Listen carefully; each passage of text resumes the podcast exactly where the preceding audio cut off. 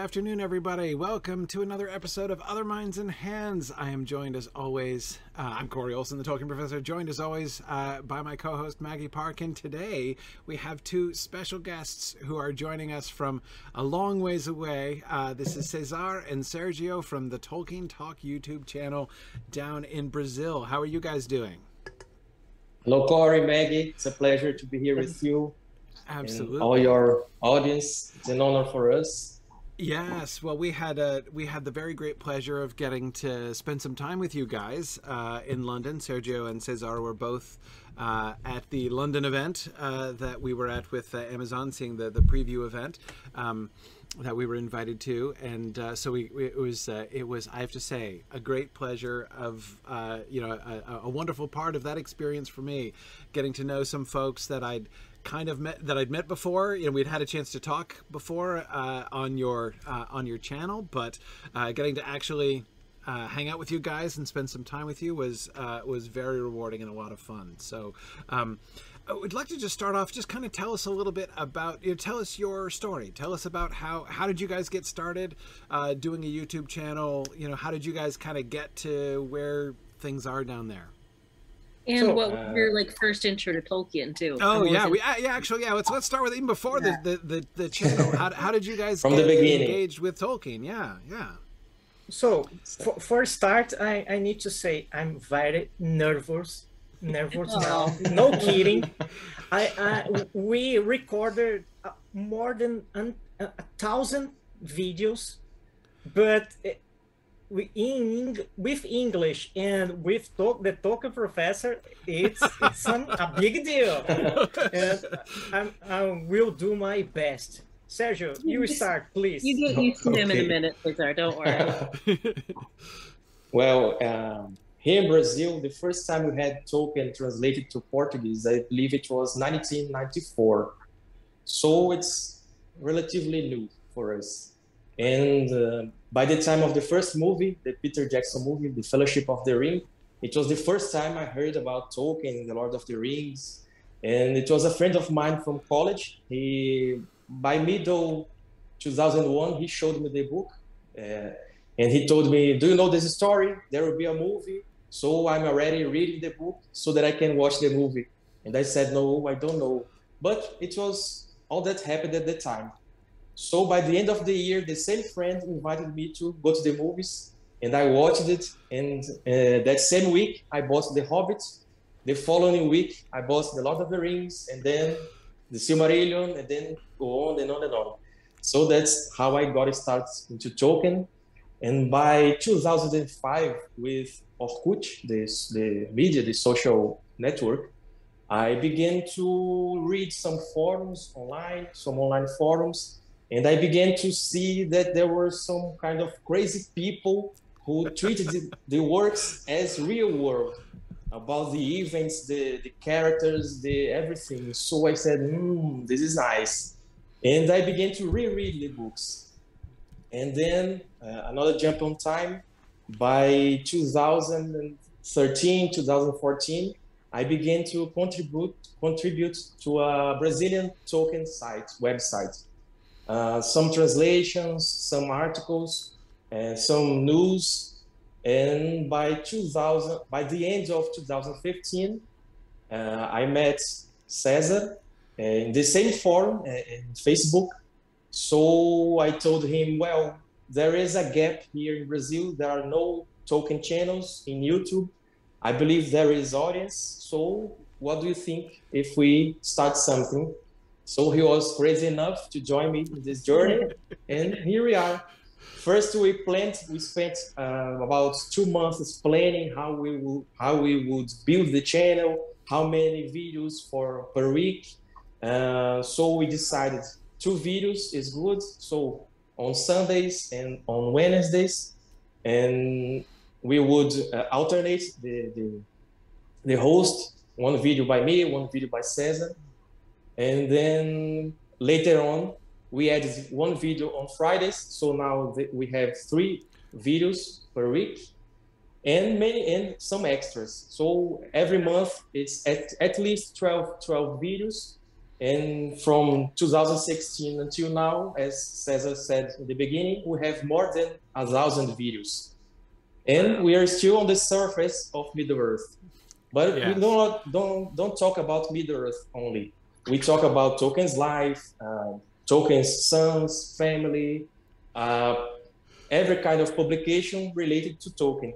And we even, we even have uh, uh, uh, once once a month we have a video about C.S. Lewis because he was a mm-hmm. great a great friend of Tolkien, and now we are introducing other authors like uh, George MacDonald, uh, some things about Robert E. Howard. Cesar will soon talk about uh, uh, what's the William name? Morris. William, William Morris. Morris. William Morris, yeah. So yeah. everything around Tolkien, fantasy, this kind of stuff and our audience is great. Uh, I even want to say Olá Tolkien Talkers, tudo bem com vocês? To everyone, every Brazilians who are watching us now. Oh, you have. I, I have we, to say, there's there's there's a, there's already a bunch of Brazilians in our chat here. Nice. We've got uh, Inez is here, and uh, Inez. Marcia, and Lorena, and uh, oh yeah, there's uh, lots of uh, uh, lots of folks here that you've brought with you from Brazil, which is fantastic. Nice. And another thing we like to do is to introduce uh, people like Corey Olsen, Maggie Parker, uh, Wayne Hammond, all these great Tolkienists, so that our public may may know know them and buy the books and start uh, getting a deeper studies in Tolkien Tolkien's works. So last year we had an interview with Corey Olsen, and everyone enjoyed it. It was so nice. It was an honor for us, and a bigger honor was to meet him in person in London and Oxford. We spent two whole days with him. Uh, we met Maggie there. It was so much fun. I believe it was the best part of the trip was meeting you guys there. So I believe it's a friendship that will last for many, many decades. And with our other friends we made there who are now talking by WhatsApp, our group. yes. And I, I'll let Cesar speak a little now. And we're here to answer questions, to let everybody know how we do it in Brazil, and so on. Yeah, yeah, Man. that's great. Yeah. Cesar, we'd love to hear about yeah. How did how did you come to uh, to, to, to to Tolkien fandom? Um, were, did, were were you discovering Tolkien around the films also, or how did that work with you? Definitely about the films. Um, I, I always was an, a nerd. Uh, today it's cool be a geek, right. but in my right. time it's nerd. you know, uh, you are nerd, such a nerd, and I'm proud of it. Always uh, watching some movies like video games and cartoons, and also uh, I, I I like to play RPG RPG, mm-hmm. Mm-hmm. mm-hmm. and like D&D, Dungeons and Dragons. Yes, mm-hmm. and I, I, love Dungeons and Dragons. It, this kind of role-playing games.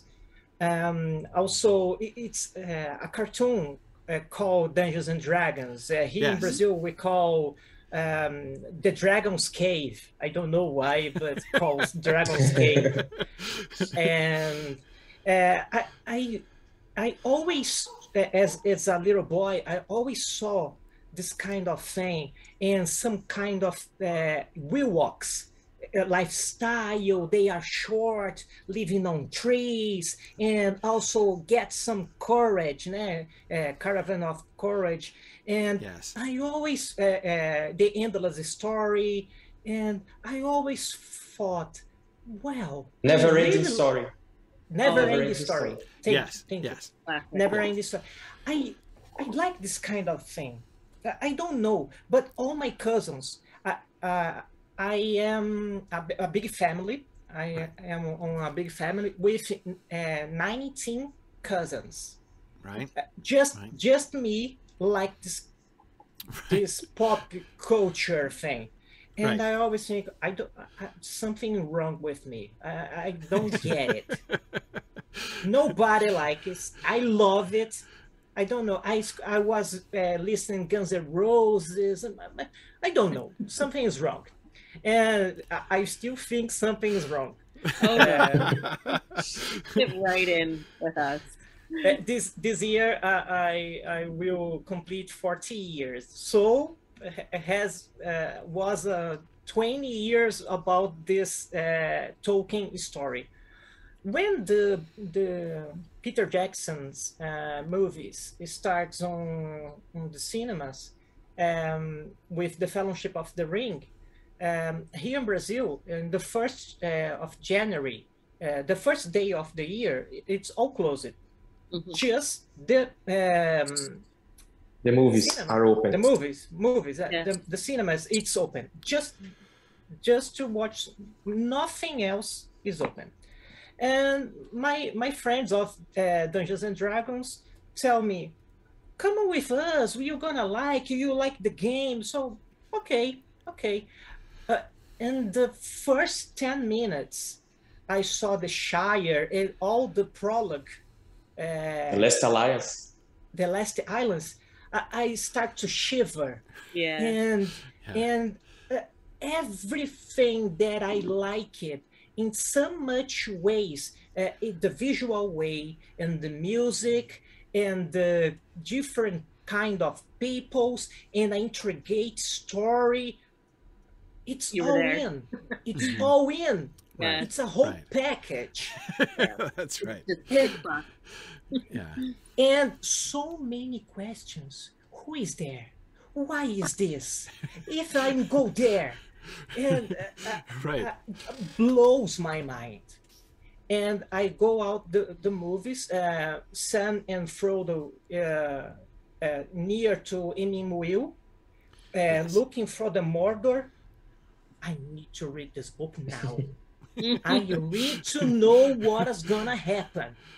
Right. And at the last day, uh, the bookstores was open, and I bought I brought um, um, one volume, single volume, single volume, single volume, and in the Hobbit. So I start with the prologue, with the the Fellowship of the Ring concerning Hobbits habits, yeah. so much yeah. people don't don't get it. Uh, yeah. I, So so slow kind of uh, writing. I just love it. I wanna know everything. How they smoke, how they eat, what they do, and I start with the Fellowship of the Ring and go go go. And uh, I was in the college uh, at the time as but with in vacation vacation holidays. I don't yes. know. Vacation vacation. vacation and i just work. And i go to work come back to to my home running and pass all the rest of the day reading. And start with uh, new books and with the internet advent between 2002 2003 I start I start to meet some some people and read about the the new uh, coming films, movies, and some years later I I met uh, Sergio uh, in this uh, Facebook forum, and when I saw the kind of thing he thinks, uh, how he thinks the legendarium Mm-hmm. Uh, I saw Michael Martinez. I love the Michael Martinez website with many different um, questions, questions and tricky ones. And I, I thought Sergio and Michael Martinez made some uh, uh, study with who is that? In this book we have this. In the other book we have this. I like this and we we start to play the hack button. And here we are. And here we are. Here we are. Absolutely. It's amazing. Awesome. you know one, one of the things that really strikes me about hearing your story and i did not know that tolkien wasn't translated into portuguese until yeah. 94 that's amazing. 94? That's 92 so, uh, to, to speak the truth 92 was the humphrey carpenter's bio the oh, biography yes. was the translated biography before the books. Before, yes. That's unbelievable. Wow. and by Ronald Kyrmse.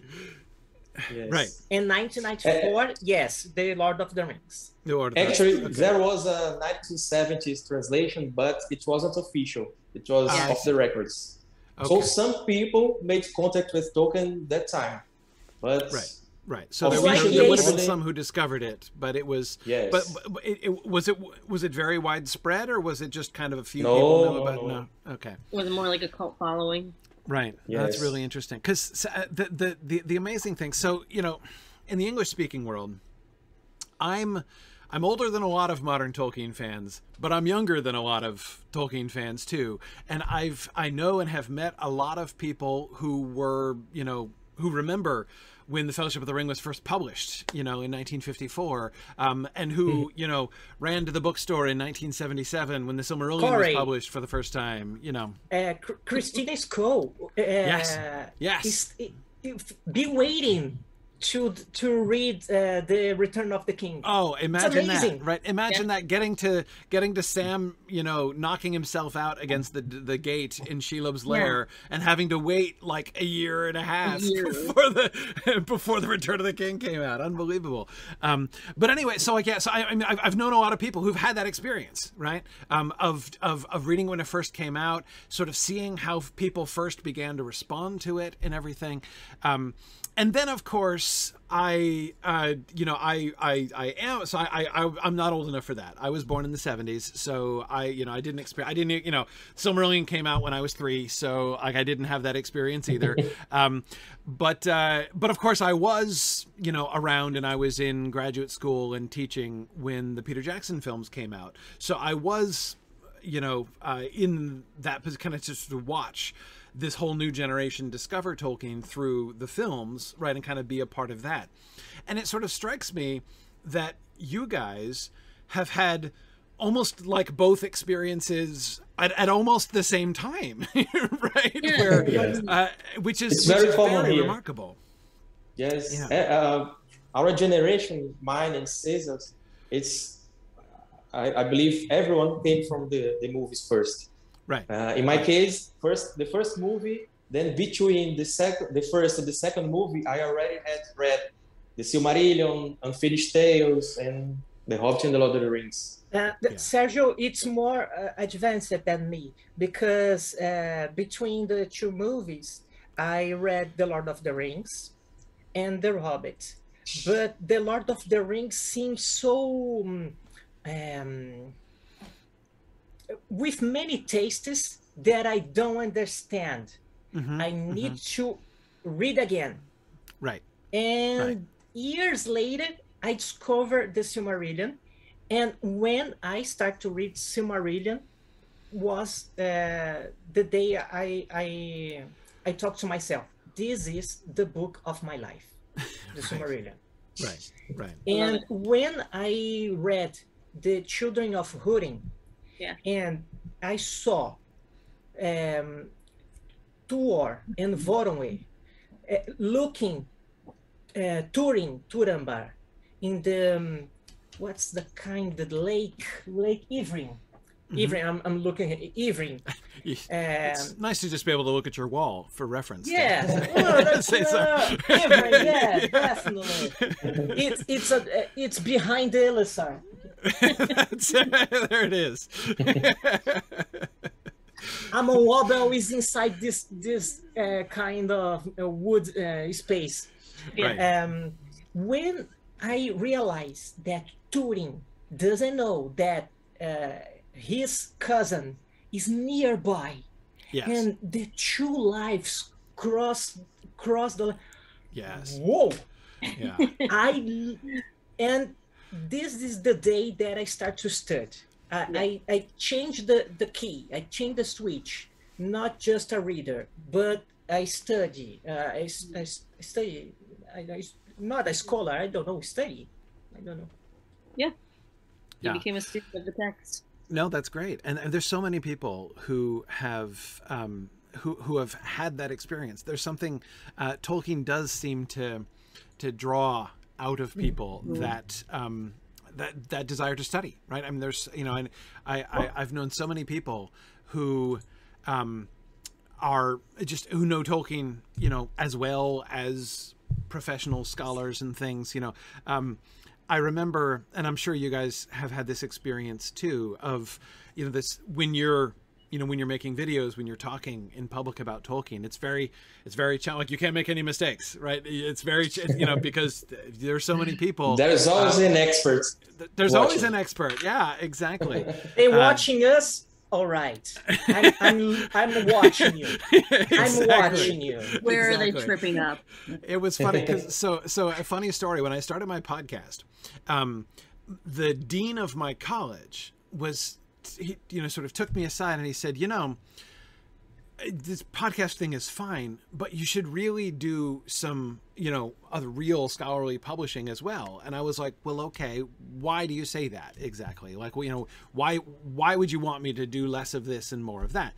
And he said, well, because if you're just putting stuff out to the general public, you're not going to get the kind of pushback that you're going to get from professional scholars, you know, from peer review and from professional scholars, you know, like you, you, can, it's, it's, it becomes easy. You can get away with saying almost anything to the general public. And I'm looking at them and I'm like, you have Are you kidding me right now? like, have you ever actually talked to Tolkien fans? That is not like, believe me, that is not the case. Um, uh, now, obviously, like a peer-reviewed situation, you do get different kinds of feedback, and it is useful in different ways. But, um, but yeah, it's you don't have to, so, you don't have so, to be on your toes like you do on. oh my goodness! Oh my goodness! Yeah, yeah. And but no, Cesar, that that world, that that story, right? You know, the the it's just wonderful to hear. You know, more just just of people like that you know people like you who are who are just drawn into it right who you know you find yourself like now you are you know you are you are one of those people who can uh, who you know who has studied and and and and and you know can can talk about these things and it's fantastic and I just love yeah. how many gateways there are with Tolkien as well. You know, that you didn't have the option before 94 to really get into this. So, like, you didn't have a choice it, it, it came to you and it right. just it spoke to you and i was the same my gateway was the films and my mom was obsessed with the books when she was in college and stuff but i i had never really engaged with them this is a bless your yeah. mom already read the, yeah. the books Exactly. Yeah. I mean, she she grew up in the age where Tolkien was, you know, the hippie hero, and that that was her. um, but yeah, mine was definitely the mm-hmm. adaptation and the care put into taking that text to screen and then seeing the visual representation, and then we got all the behind the scenes stuff that I was like, oh hey, that's how films are made. I'm in. but through the lens of Tolkien, we have so much to work with. So I love that it it grabbed you like that. Yeah, yeah it's funny we have uh, one uh, a girl who is our collaborator. It's she's called paula paula dugais and it's uh, another show we have in the channel. It's only for kids. It's called tt kids. It's Tolkien Talk kids. I was looking at that. That's really it's, it's really great. Yes yeah. and she tells uh, Tolkien's stories in a language that kids will appreciate. So she never watched the movies before I believe until now she never watched the movies, never watched read the she, books. She don't want to uh, break uh, her imagination, just right, the books. Right, right, right. And he first told uh, the Hobbits, and then Smith of Wootton Major, I believe, right? Mm-hmm. Says, mm-hmm. yeah. And the, the, the perhaps... second season uh, we are so fancy. We have the first season, the second season, and the third season will be maybe um, Father Giles of uh, from Ham. Uh, the Farmer Giles of Ham. Yeah, yeah, yeah. Yeah, mm-hmm. uh, yeah. Probably. Uh, I, we we we talking about this, but Paula, it's um, pro storytelling. Yeah, and it is is her profession, and mm-hmm. uh, when we we we are, was in London, she called me and tell me Cesar, I was invited for a big uh, South uh, American event of storytelling and imagination with a guest of honor because the TT Kids. Nice. Because wow, they they nice. yeah. Yeah. It, it's amazing. Uh, yeah. Uh, the, it's the, funny. Uh, some of, of us, because of the channel, started to work with some things related to what we do in the channel. Paula was uh, some has some invitations. Uh, Alexandre Azevedo uh, wor- works on the design design of the books. Cesar is a consultant to the to HarperCollins Brazil. Uh, I worked as a reviewer to the new edition of the biography of Humphrey Carpenter, and who else? I believe Ronald Kyrmse. Ronald Kyrmse, who is also our mentor, our master, mastermind, and he he works as a translator, and so the channel provided us with many opportunities. And, and we have two um, uh, very different uh, times uh, in Tolkien here in Brazil. We have until uh, 2018, because right. from 1994 uh, to 2019 was one publisher, and they uh, bring many many books, many um, books like Beowulf, the mm-hmm. legend of Sigurd Gudrun, mm-hmm. and Kullervo. Kullervo. Yes. And it, with a one year, one year and a half, the difference between the the English publication, so it's a good one. Right. But when the new publisher, HarperCollins Brazil, start uh, all this uh, potential and this audience uh, was asking for more, yes. more and better, and the publisher uh, can they, they they heard and respond with the the better books, better materials, more uh, events and so we now we live in on Tolkien's paradise. Uh, for instance we never i believe we only had the hobbit and the lord of the rings in hardbacks. And now every every book comes in hardbacks. Before it was only paperback and different sizes. It was a nightmare yeah. to our shelves. Now it's uh, perfect for uh, people with ocd Every book is That's excellent. And for the first time, also, uh, the, the, there was a simultaneous. Um, the books came out simultaneous as internationally. For example, it started with the Fall of Gondolin. Uh, yeah. Reinaldo José Lopes is the translator. Uh, Hans Reinaldo, I believe you, you are watching. You can imagine this. The, the English, okay, the book is ready they our translators receive the material running start to translate just to make simultaneous. this simultaneous the yeah. of the gondolin was the first yeah. and also nature nature, nature nice. nice it's a kind of it's a kind of crazy people work with Tolkien here. yes, yes. I believe uh, only Germany, Brazil, and England had simultaneous books. Right. Right. Yeah. Oh, that's amazing. Passion. Yeah. That's amazing. Yeah. And do you find that your community is of a similar passion? Like, do you have a really giant group that is just as enthusiastic as the two of you for all this material? Um, look at those nods. I love it. Yeah. yes. Yeah, we're upset. They are they are always asking what is the next book, when we will have the history of Middle Earth, and how, how about the Atlas of Middle Earth? Mm-hmm. They are mm-hmm. always wanting more and more and more. Yeah. To to talk about numbers, the last publisher. Oh, I need to put my laptop on the energy. no worries. Oh, great. Yeah. All right. I, I get it. Uh, the the the former publisher um, take one decade, uh, ten years to hit uh, one million copies. The actual two years and a half. Wow. One million and, copies sold. And we have so many books to uh, to public publicate uh, also publish. Atlas publish uh, Atlas of uh, Middle Earth from Karen Wynne Fonstad is coming uh, soon. Mm-hmm. Um, the history of Middle the, Earth is coming soon, right? The whole the whole uh, the history of Middle Earth, and when when one book it's launched, the people buy it, and already ask it it's another and another. right. We need more. Next. And also they want the review of Tolkien Talk about the book. Yeah. Mm-hmm. The, the book is already on the stores. I need the review. right. You already read? yeah, yeah. Do you, guys, oh, do you guys interact with your audience a lot? Like, do you take their questions and really engage with everybody? Yeah, great. Yeah, very much. And man, in many social medias on yeah. Instagram, Twitter, and also the lives. It's the the best place to talk with us. We we can we have two kind of lives.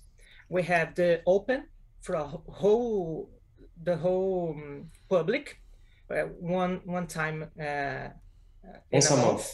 once a month and we have our uh, membership. And in this membership our um, members audience, audience uh, can get into the screen with us and right. talk yes. like this. Yeah, yeah. yeah. Because it's a it's a, a, a small number. Right. Right. Yeah and they they have this this kind some sometimes the people start whoa i need to show my books and and show and everybody also comment. it's amazing. the, we call our videos tt because it's the the, the, the talking talk. Talking talk so tt and tt numbers uh 100 uh, we we joined together i believe how many people? Seven. 60 63 people 63 people reading uh, uh, some some part of the books. Different because, uh, parts. Yes, right. different no, parts. No, no repeat. repeat. Right. Yeah. All over the the country. So, but of uh, course, they, they, it was a smaller channel. We we could do this kind of thing. Nowadays, it's impossible. yeah, that's fantastic. So, what do you what do you find in because it's again it's it's I'm, I'm trying to uh, sort of think about the impact of a group of people who for whom the the films and the books are simultaneous like that right? Because in in in America and England or in the English speaking world the whole um, uh, sort of struggle or dynamic of the uh, of the the films was you know you had people who had been Tolkien fans for decades right and then mm-hmm. you had and then the films came out and many of the people who had been tolkien fans for a long time were uncertain about the films right and were saying many of the same things that people are saying now about the amazon show mm-hmm. and um mm-hmm. uh, and then the films came out and then you got and then you had you know millions of people loving the films, right? And then many of those people discovering Tolkien through the films, and now afterwards, right? Um, but but kind of those things all kind of coming together what what would you say is I don't know if this is expressing it quite right, but like the balance between people that is um the of people in Brazil who say who would say I like Tolkien, like who would call themselves Tolkien fans. Um would you is are most of them people who are primarily fans of the movies. Maybe they've read the books maybe they haven't read the books. Or would you say that you know the majority of people you know have have have have most of them kind of gone on to discover the books afterwards? I, am trying to think like what that discovery is like in a country where the books weren't available were essentially not available before the films came out right? Um, it just mm-hmm. it, it, creates a completely different thing. And and uh, i have to imagine creates a different relationship between the book and the movie in the minds of of fans in Brazil. And I'm trying to try to understand that in some way. I think I think we could say that the majority of the fans love each other equally or almost mm-hmm. equally, books and the movies, mm-hmm. because uh, everyone I know started from the the movies and then went to the books, and right. even though they now like the books better, they never stopped loving the, the movies. Sure. It's always something they, they carry inside their hearts. Right. So, but they are they are they are uh, how can I say too too too serious about the new adaptation. So right. they kind of okay, Peter Jackson is my is my idol, my my little puppet here, my my doll that I love, and I keep it here in my shelf uh, uh, with the books and don't mess with that. Don't mess with Peter Jackson. Don't mess with the books. I don't want anything new. It's something yeah. like that. There's these movements here. Um, I I believe that all the hard, uh, all the heavy users, all, all the hardcore readers of Tolkien Brazil, mm-hmm. always talk uh, in the cell uh, with another. Uh, you already the uh, DDR marathon move marathon this year. Mm-hmm. Uh, it's this kind of uh, chat. We read the books and always watch the watch three movies. movies. the extended uh, editions. Mm-hmm. They love it equally. Right. And but, it's funny because, uh, sorry, says there are some things that they already hate about the new adaptation, but they don't hate when Peter Jackson changed some things because they have that that feeling that their, their first contact with Tolkien was through the movies. Right I, I, I like to give the example of Glorfindel, who is never who isn't in the movie, and they put that that that elvish lady, that princess, and so if it was today, nowadays, they would accuse Peter Jackson of uh, uh, being uh, uh how can I say of giving more importance to a woman character than to a male character. So he is putting some yeah. political agenda to the movies and so on.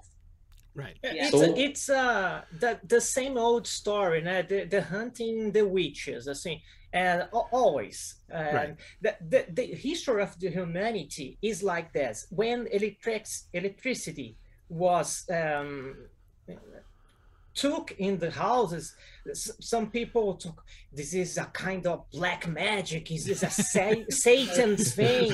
Don't use electricity and uh, uh, all this this kind of uh, the, uh, many subjects about this. Uh, uh, I don't want to make some some noise about the, the anti-vax, but some kind of things about the the new mm-hmm. or the yes. the advanced is always with some uh, reticence. Yeah, yes. there's a real yeah. fear for change because we're so. I don't understand. Yeah, everybody's yeah. so grounded in what they love, they don't want to see it messed up. Which I get that, but that, yeah. that's the whole point. We we do this of just like let's talk about how change can be beautiful. You know, the, and, this these books will, will never be changed. Exactly. the, the Peter Jackson movies also. Yep. The, Right. Take both, it easy, man. Both, both Peter Jackson's movies and the books are not going to change and will still be around, right? Yeah. There's yes. there's no there's there's I really, I guarantee I guarantee.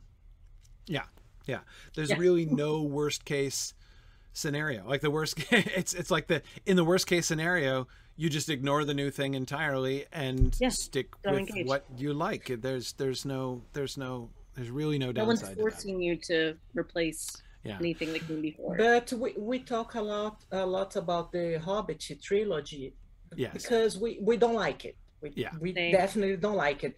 But they this kind of movie bring to us a new public, a new audience. This is a good because it's a new readers. Mm-hmm. And when they read the books, whoa, what a Peter Jackson was thinking. it's right. a kind of good thing. It is because... a good thing. It is a good thing. Yeah.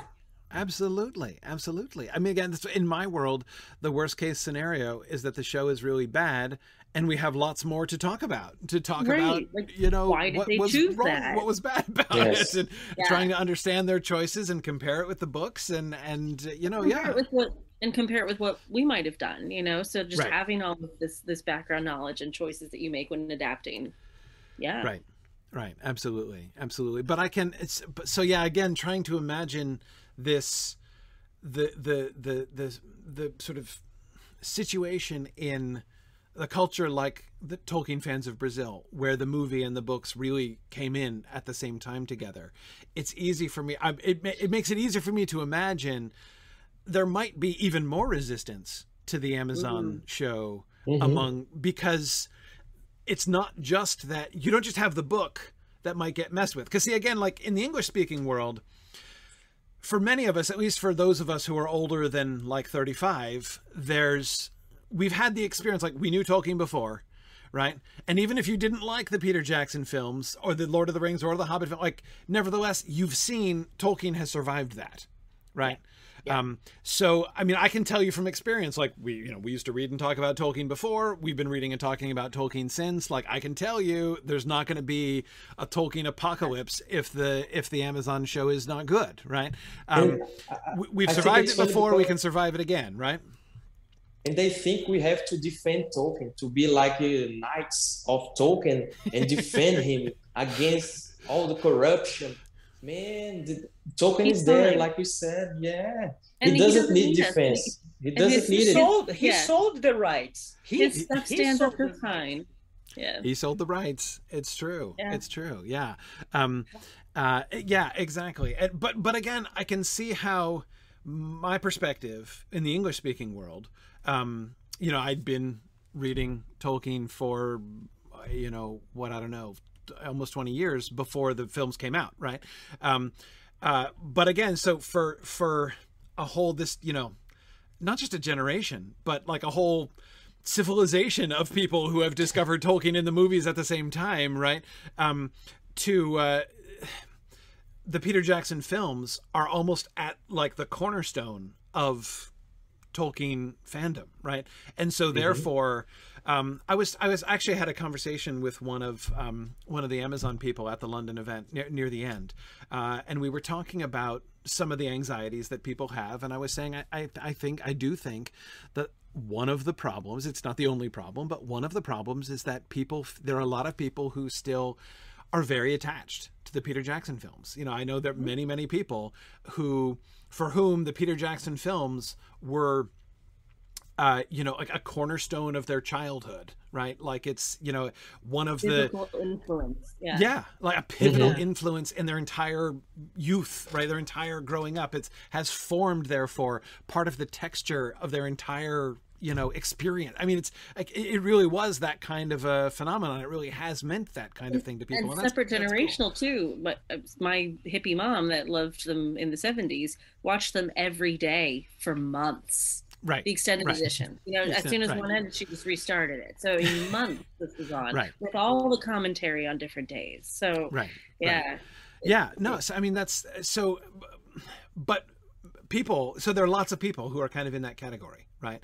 And for anyone who is in that category i can understand that it would be very natural to see any new thing right uh, coming in as a a threat at least as an interloper, right? Just somebody who's coming in like, what are they doing? They're, they're, you know, they're, they're trespassing, right? They're trespassing on this sort of sacred ground of Peter Jackson's films.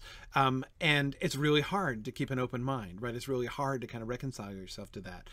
And so, and I'm, I'm thinking back to that conversation that I was having, um, uh, in London and just sort of realizing in some ways, I think this must, it would seem to me that it must be almost an even more profound effect in Brazil, where, you know, there are now, over the last 20 years since the books were published, right, over the last 20 years since the films came out, um, uh, I guess almost 30 years since the books were published, um, there has grown, you know, this really vibrant and very heavily engaged, uh, you know, uh, uh you know, culture of Tolkien fans in Brazil and for almost all of them, right, the Peter Jackson films are, yes. you know, at the foundation of that, or, or, you know, have been sort of the introduction for that. And so I can imagine there must be a lot of resistance to the new thing, you know, which is going to be doing different things than Peter, you know, so the elves with short hair and all that kind of thing, right? yeah. And we take the blows because just because we talk about the series yeah. But we would talk about it anyways, uh, with London Trip or without London Trip.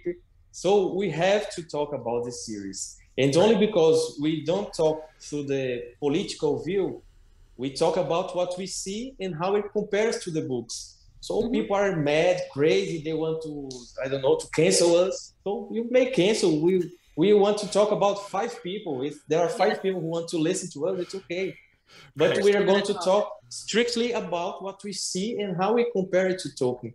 One, one of the major things we always try to follow in Tolkien Talk it's never talk about politics, religion, and social social matters. Mm-hmm. It's only about Tolkien and his his works. When I wanted to talk about religion, I created another channel, uh, the Catholic Guardian, It's about Tolkien in the Catholic Church, o Guardião Católico in Portuguese. So because I know that Tolkien Talk isn't the place for that. We only talk about Tolkien, the movies, and if you want to talk about religion, politics, uh, political agenda, it's not the mm-hmm. place. Mm-hmm. Somewhere else. Mm-hmm. We, we we understand that Tolkien is uh, the sun of our system, mm-hmm. and many subjects are the planets gravitating right. uh, uh, around him. So we talk about C.S. Lewis mm-hmm. one one times in, in a month and we talk about the movies, the old animation adaptations, Ralph the, Bakshi. yeah, right. Ralph Bakshi, um, the um, the Rankin Bass Hobbit, the Rankin yeah. Bass Hobbit. Mm-hmm. the Hunt for Gollum, all the indie movies, all the indie movies Horn of has, uh, yeah. has we have 27 uh, critical analysis of the movies on the channel. We're talking about the Beren and Luthien from a French indie production. Mm-hmm. Uh, we're talking about the Hunt of Gollum, the Horn of Hope, the Horn of Gondor, and even the Forest of Tom Bombadil. It's a scholar, a high school uh, project, project. Uh, that became so cute, so well done with no money. All the city um, was uh, crowdfunding to help mm-hmm. the, the, the children to, to make the movie. Oh, in the forest of Tom Bombadil. Yeah. It's a masterpiece. Mm-hmm. And mm. uh, when I, I made the critical analysis, I uh, become friend of the director. Because in this uh, in the past, she was uh, one of the actress and director of the movie. Is a is a girl with uh, 15, 16 years, and she made the uh, cinema cinema uh, college, and her uh, her way through the movies is also very good, and it, it's amazing. Think the book, the Peter Jackson, the the girl who start make some screenplay and eh, it's it's amazing. We, we talk about everything but tolkien is the sun. Right. Mm, so we're gonna talk about the amazon prime. And we're gonna sure. talk every adaptation and this kind of resistance of no i don't know man you have 30 years i don't know 40 years you don't you can't look the world like this. It's right. a suicidal. The world is uh, is uh, constantly uh, changing and improving. Uh, we need to to look every everything and learn to see the things. Many um, uh, uh, walls are falling, and mm-hmm. we need to build these bridges. Right. So right. I think like this. And yeah, at the end I, of the day, we're all nerds. We want to talk about this stuff. There's so much to dive into. Yes. Yeah. Yeah. Absolutely. Yeah. Absolutely. And you know, and it's the the thing that um, the the tendency to want to so that the the people that I have the hardest time talking to in some ways are the people who are um, you know, Cesar, you were just talking about how things change? Right? And it's it's important to engage with other things. Um, the idea that there's some uh, I was just talking on Twitter the, the other day with somebody who said that, uh, and this is actually not even about the Lord of the Rings. We had digressed and we are talking about the Wheel of Time adaptation, and they were they quoted a, a line from the first uh, uh, episode of the um, uh, of the Wheel of Time adaptation, and they said the the the people who made the show they lied about because like they had changed something. It wasn't even I didn't think it was actually a significant change. Like it wasn't actually it was it was angled in a slightly different way like the emphasis was a little bit different than the emphasis is in the books at that point in the books um, but anyway she was like they lied about this and i'm like it's you know, but that that kind of mentality, right? To say like, you know, I've read the original, and if you if you do anything different at all, right? If you think in any kind of creative way, if you adapt it, in fact, in any way, it's not only that's not okay, it's dishonest. Like that is that is lying, right? Yeah, that's going back to that language we talked about, isn't it? Yes, it's sacrilege. Yes. It's a betrayal. Yeah. Yeah. Bastard. Yeah. I, I, I think this is pathetic just pathetic mm-hmm. because it, it, shows so narrow view of mm-hmm. the world of the life um, uh, we struggle to bring more girls to to our channel mm-hmm. because because the mm-hmm. lord of the rings has so many men mm-hmm. uh, right. but the girls really love the Elwin uh, kind of plot so m- many things about Elwin makes success with the girls.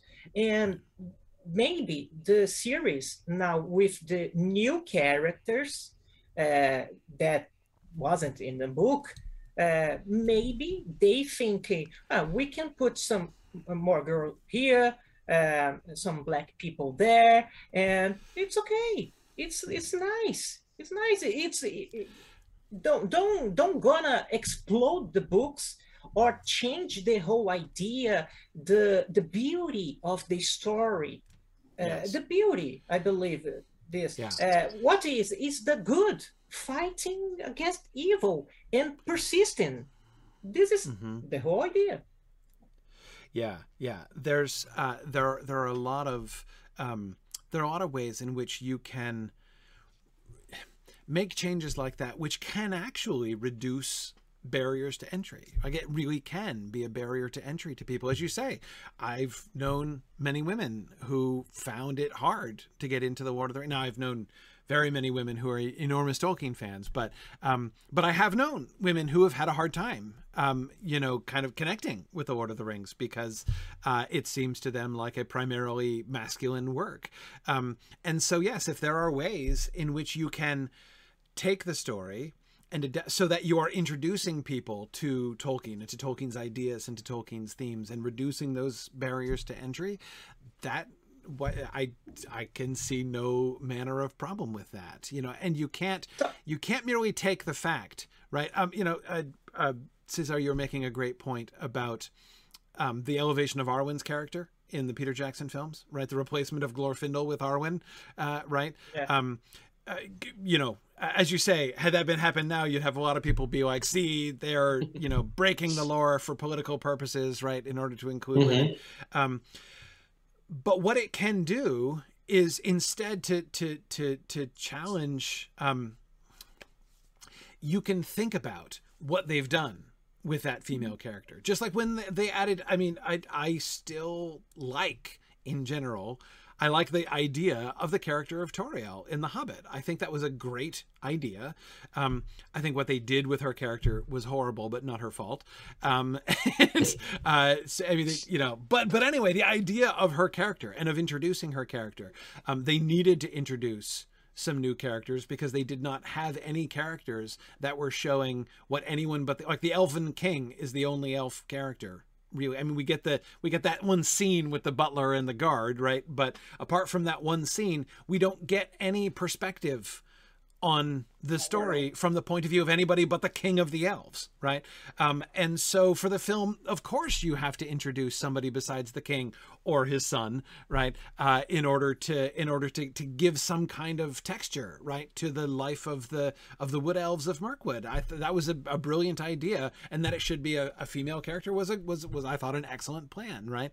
Um, now that doesn't always work really well sometimes sometimes when uh, you know when filmmakers do this um, you know they just they end up having this kind of tokenist thing right? Where we have like the token woman and you know the token uh, uh, person of color right? And the the you know, i mean that that's that that's often and that can be done really poorly and really clumsily and can really detract right?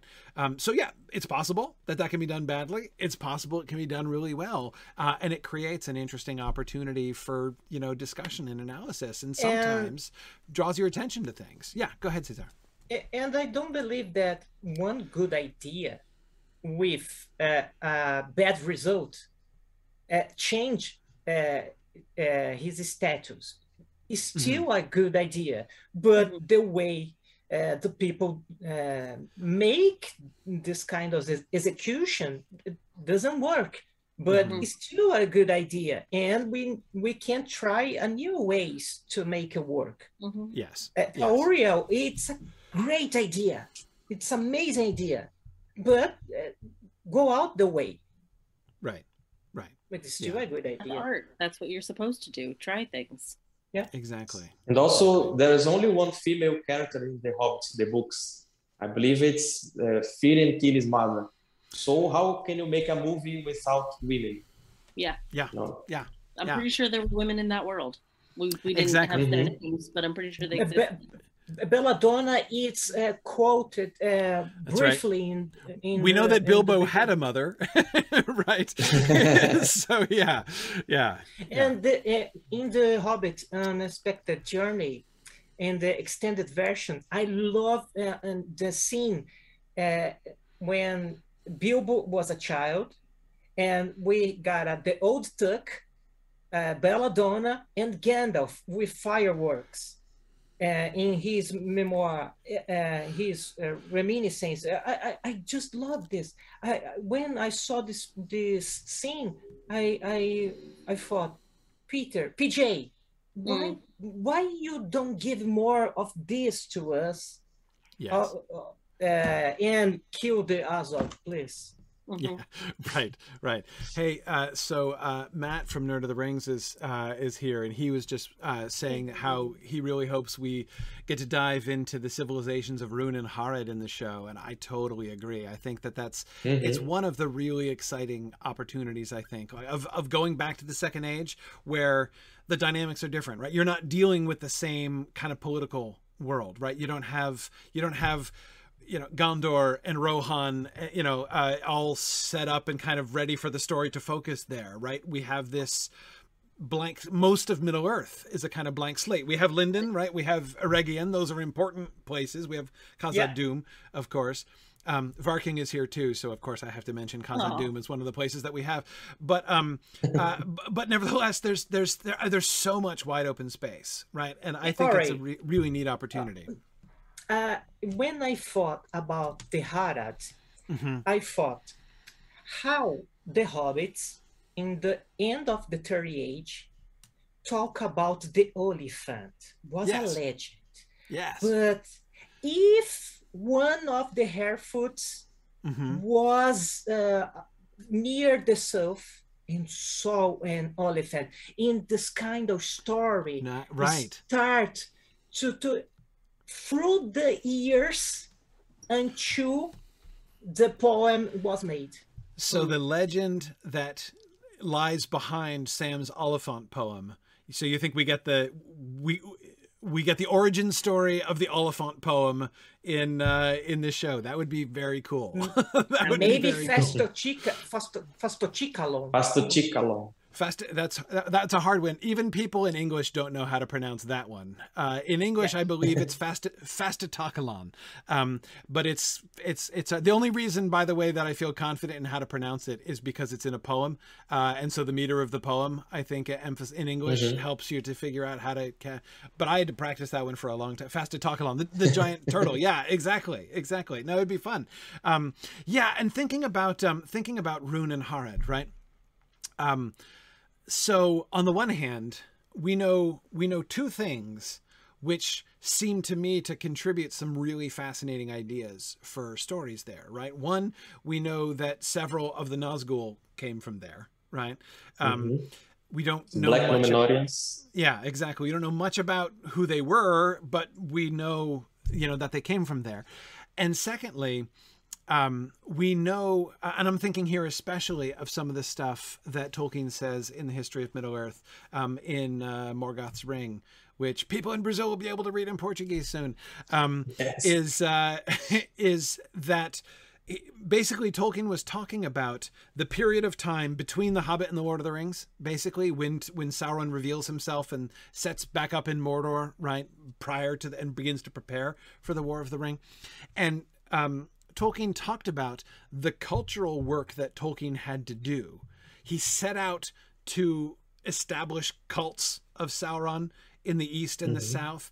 And he he said, you know, Tolkien said he had to corrupt their societies to the point where the soldiers of Rhûn and Harad are willing to march alongside orcs, right? Um, without being appalled at that, right? And that you know that basically it's it's not um, you know that people of Rhûn and Harad are not intrinsically evil, right? They're not just they're mm-hmm. not just evil races, right? Um, they're people, uh, you know, with their own culture, doing their own thing. But Sauron has brought them in. How? Like what? What levers did he use? What kind of pressure did he use? How did he bring them around to, um, you know, to to, to worshiping him? To and he and he, you know, Tolkien talked about some of the some of the techniques, uh, perhaps that Sauron might have used.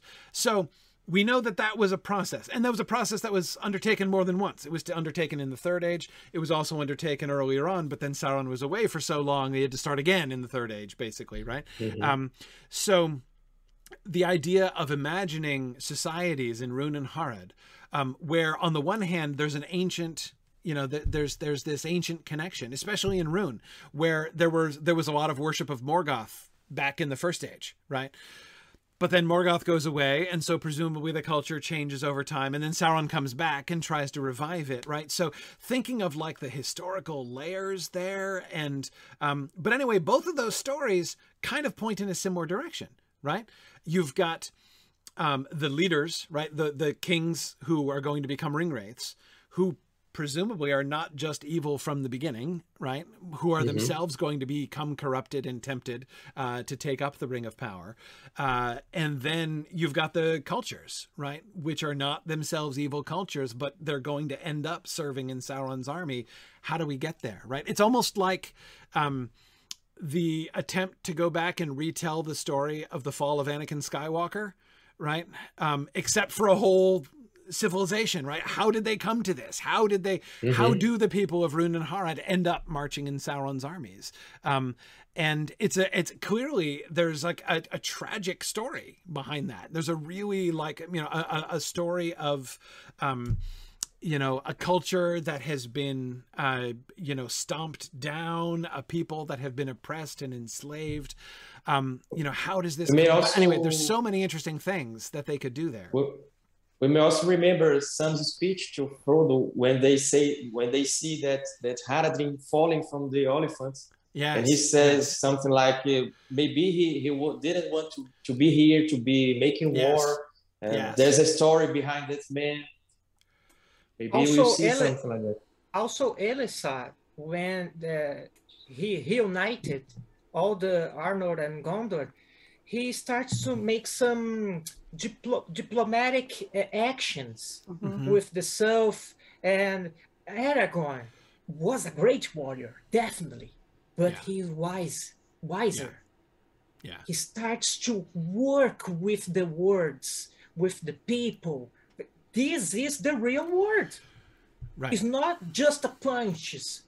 It's right. a talk, diplomacy, and maybe we we can see some kind of thing, this kind of thing on Elrond.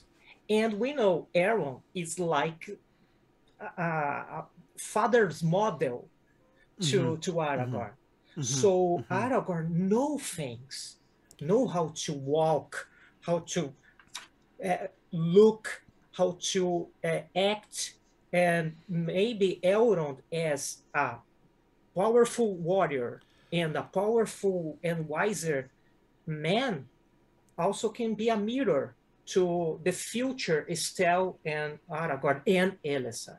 Yes, absolutely. Yeah, um, uh, Matt was saying he loves the idea of Harad being caught between an evil Sauron and a Numenor that's growing more evil by the day. exactly. One of the ways that I would play that story is that as Numenor becomes more and more imperialistic as they begin to oppress the peoples of Middle Earth more and more. Um, to to play on how Sauron would come in and offer to help them against the Numenorians, mm-hmm. right? So Sauron is kind of playing that from both sides. On the one hand, he comes to control some of the Numenorians, right? But then he's also offering the escape from the Numenorians and resistance to the Numenorians to the people, and so can kind of get them either way. Some of them get, uh, you know, conquered by the Black Numenorians. Some of them are freed from the Numenorian oppressors by the armies of Sauron. And guess what? All of them end up in Sauron's armies, right? One way or the other. And so, I mean, watching Sauron manipulate that, you know, watching the stories of the, and, and some people will certainly be resisting this, right? Um, All right. It'd be fascinating. I, I don't know if you have uh, this kind of issue. Um, many younger readers or gamers love to ask us, so you think if Sauron fights with Gandalf, with some people fight with and who would win? I yeah, always yeah. I always ask it like this. Morgoth was an Valar, the most powerful of the Valar. Yes. The world is his ring. ring. Yes. His ring. It's yeah. all inside the earth. But Sauron, it's a Maia. It's a low level, but Right. with malice. Right. He Sauron always work with the malice. Mhm. with And the also, evil. uh, it's I believe in Silmarillion says that every act of Morgoth had the finger of Sauron, so he learned a lot from the first stage. Yeah, And when he gets to the second and the third, he, his malice, his his is much more increased. His he, his ways. Absolutely. so- And on- once we believe that the Blue Wizards could be on the series because they went to the to the east to to face Sauron's ideas there, but I don't think we'll we'll see that. But it would be nice to. again, yeah, I'm, I'm not totally giving up on the Blue Wizards, but we'll see. yeah, We'll see. Perhaps this stranger. I don't know. Meteor Man, yeah, who knows? Who Yes. knows? Can't But, yeah. absolutely rule it out. Yeah. if the Blue Wizards uh, gonna appear, we don't know. But they don't don't get out uh, launching a many fireballs and with a wizard um, Right. Yeah. I don't wand. know. Yeah. Yeah. wand. Uh, Yeah, no, yeah. it's another kind of thing. It's another Exactly. way of the Mhm. magic and the way to think. If Sauron uses the malice to enchant uh, this uh, dark people with dark with dark age people, hmm the blue wizards needs to use her mer- uh, his mercy uh, the love the compassion the um, yeah, all the good things to uh, face the evil and this is the the war this is the real war Yeah, they fight yeah. they And, No. and we, we, can, we can even go even backwards in history because they these men from Rhûn and Arad, they are the, the, the, the first fall of men. They, they, they are reminiscence, they are descendants of the first men who fell from to more to Melkor. And then the Edain went away, went to the west, but they remained there. Yeah. So we have an even backward story there. So Very much. too many too many things to tell. Exactly. Now, and this, many. yeah, there are always there are definitely too many, but still, I think that there's a lot that can be done.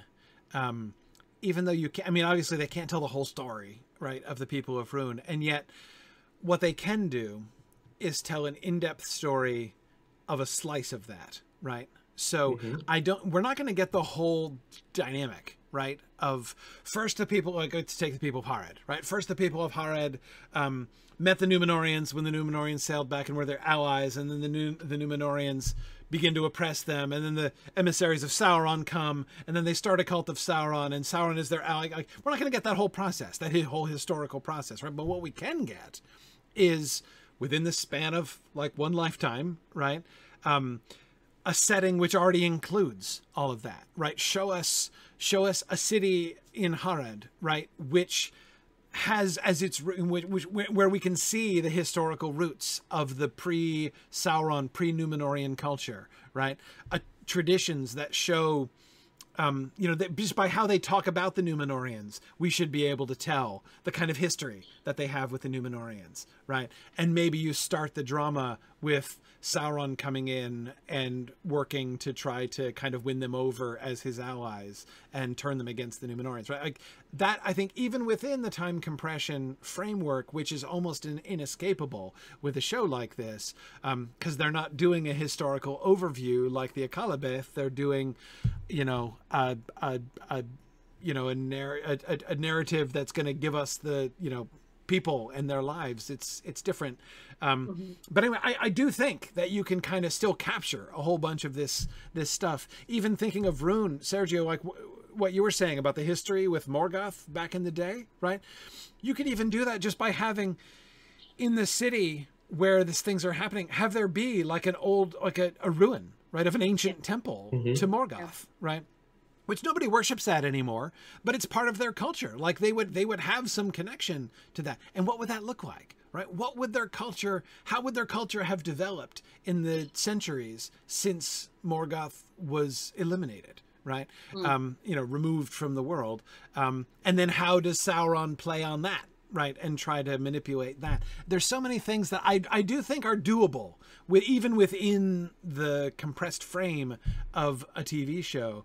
Um, and I, I hope they give it a shot. I don't know how many i mean there are limitations to how many different stories they can do of course but uh, I, I don't know and if we'll get both Rhûn and harad but i hope we get at least one and I hope that it's not too gimmicky, you know, that they're not trying to like force all these little references in there, but it's really carefully thought out. And yes, you know, even what you were saying, just like having a, a rune or a, a, moldering monument to that, like maybe it's also used in slang, like you know, maybe right. it's it's some kind of term that references something that happened centuries before, but it's so ingrained in their culture right. that we just get these little phrases right. and yeah. Right. Oh, hey, um, comment from Mr. Penguin um, and I'm going to play the same game I played last week, where I um, say things without saying things. So Mr. Penguin says, The problem is the second age is a setting very different from the third age. I worry that they are trying hard to ma- trying uh, too hard to make it uh, the third age more than it should merit. I'm not worried about that. That is among the things so. I am not worried about. And we weren't. I can't tell you anything else, but I will tell yeah. you I'm not worried about that. And I have to say we weren't worried about that before. I wasn't really, really worried, worried, about, about it. Yeah. Yeah, we're really yeah. not worried. I'm, I'm especially not. I'm I'm I'm I'm much less worried about that in the last two weeks than I was before.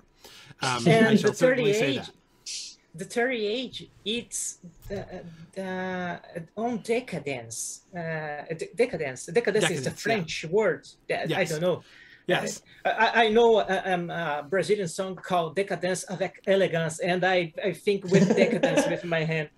Um, uh, 38 is a pure decadence with the elves uh, leaving, uh, the, the dwarves and the hobbits start to fading, and it's the years of the man. So we've uh, we talk about 6,000 years before that it's a very different uh, environment. Yeah. yeah. With strong men, strong elves, strong dwarves. It's totally different. And we totally can say different. that the showrunners they know it's different. Yep. Right. They know yep. it's different time. Exactly. Exactly. And so again, to follow up, Mr. Penguin was saying uh, that elements like the inclusion of hobbits um, are, are, seem to be a sign that they're leaning in that direction of kind of thinking more in terms mm. of the third age. But again, I, I, I, would disagree. And here I don't have any inside information on this, so I can talk about it more. Uh, and uh, and that is, it seems it seems actually pretty clear. Um, a pretty clear example, Mr. Penguin, of the other way around. I agree with your later statement that um, they do i mean in order for it to feel more like middle earth they want to include hobbits i sure i'm sure that's mm-hmm. true right but i think instead of saying we're we're we're going to incorporate hobbits in the story because we're kind of trying to make it feel as third age as possible i think it's the other i think it's quite the other way around i think they're okay. saying we're excited to take the opportunity to say what is the prehistory of the hobbits the stories that haven't been told right we know that remember in, in the lord of the rings in the in the prologue the hobbits complain about the fact that the histories don't mention them right? You know, Merry says things like, "We've been around a long time," right? Though though people don't remember and nobody tells stories about us, we've been around for a long time, and so we, we have absolutely no reason to think that there were no hobbits in the Second Age. There is no reason on Earth to believe that there were no hobbits in the Second Age. Um, we don't have any stories from them then, but we do have those complaints about the yeah. fact that there aren't any stories about them back then. And so I, I think that instead of saying we're going to try to bring the third age that like instead of using the hobbits to say we're going to bring that third age familiarity back into the second age instead it's a way to say i, I think that i think that the arrow goes in entirely the other direction we want to take the opportunity to inject some like strangeness into the third age, right? You think you know hobbits, you think you're familiar with hobbits because you've met them in the third age. But now let's imagine what were they like in the second age? Given what we know about hobbits in the third age, what might their, you know, given that they existed, which again, no reason to think they didn't, what might their culture have been like back in the second age? Mm-hmm. And of course, that's a wide open, fascinating question. Um, oh, and it's always been my guess that that was what the show is planning to do with the hobbits. I totally agree. I totally agree with the, the kind of the hobbits. And uh, everybody uh, is calling us a sold out. Sold, sold sellouts. And yes, exactly. so I, I, need to I need to to make some critic about the right. The only critic that I really have about the Amazon it's about the name of the the principal hobbit in, in the in the teasers because uh, we know uh, all the girls uh, in, in, in the Shire has um, a flower name, right? Rose, Lily, whatever. But uh, the showrunners, and we know that this kind of um, character uh, in the um, Vanity Fair uh, publication article. Yeah. article, it's Elanor. Well, we know Elanor. It's um, Elvish name. Elvish name and mm-hmm. with anachronism because who fought in Elanor was Galadriel, an Noldor who speaks Quenya and starts to, to speak Sindarin. Don't, for me, with all the information that I had now, don't make sense a hobbit called Elanor. Mm-hmm. But maybe they had some crazy explanation about this. The, the idea of a flower name, right, Elanor, right. is totally wrong. Mm. Nori is a nickname, okay, because we know that some hobbits have some um, interactions with the dwarf people. Right. right. Nori from the Kale- Kalevala, no, um, the the Völuspá, yeah, that that yeah, Velus- f- yeah. the Eddas, yeah. Okay, yeah. but Elanor seems very odd because El star, Anor sun, flame doesn't make sense. Right, right. Yeah, I hear that, um, and I can't explain it. I, I have no, I you know, um, uh, I just I, I, I just hope yeah. I just hope the Harfoots aren't in Eriador. I believe they must be to the east of the Misty Mountains at least, because it's the first place they were they were they were seen. So I believe they must be more to the east. I don't know if the, in the series they will show this. That is possible. That's actually something that I think I've been forgetting even to wonder about. But you're right. Mm. Um, where geographically, where the hobbits are. Um, the, the first actually, time, the, yeah. the Vales of Anduin. Yeah. Between between Mirkwood and the Misty yeah. Mountains. Yeah. Well, that's those those that's the oldest settlement of hobbits from the third age. Of. Yeah, in the third age. Yes. Um, but even that is pretty re- comparatively recent, right? It's only a yeah. mere you know 1500 years ago or something you know before uh before you know it's it's it's uh yeah it's still relatively recent um in even in the third age um so i i would now, okay. Anyway, what I was going to say is, uh, I think in my head I've been assuming that the Harfoots are going to be in Eriador, mostly because I think you know one of in my own head I've been connecting them with the we need to see something. I think we need to see something of the humans of Eriador, um, the humans of Eriador, like that is the mortal race, the non-elves, non-dwarves in Eriador, interacting with the Numenorians, right, and being affected yeah. Mm. by the Numenorians, right. And it seemed to me that the Harfoots seemed kind of positioned to represent that, you know, that group, that that demographic. So I think in my head I've been actually assuming that they would be an Eriador, but I admit I like your idea. If they are further to the east, if they are in fact maybe they are significantly further east, right? What if they mm-hmm. are out um so I'm thinking of like the, the the things that we've seen, right? We know that we're going to be in Lindon and Eriador with the elves. We know we're going to be in Khazad-dûm with the dwarves. We know um, we've seen some glimpses, even in the trailer, of what looked like potentially the far south. Um, we've mm-hmm. seen the far north, right, with Galadriel on her expedition, whatever she's doing, um, climbing ice walls and things.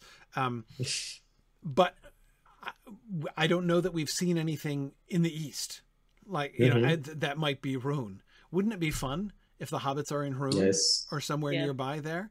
Um, because mm-hmm. of course we know that over time almost all of the races moved west, right?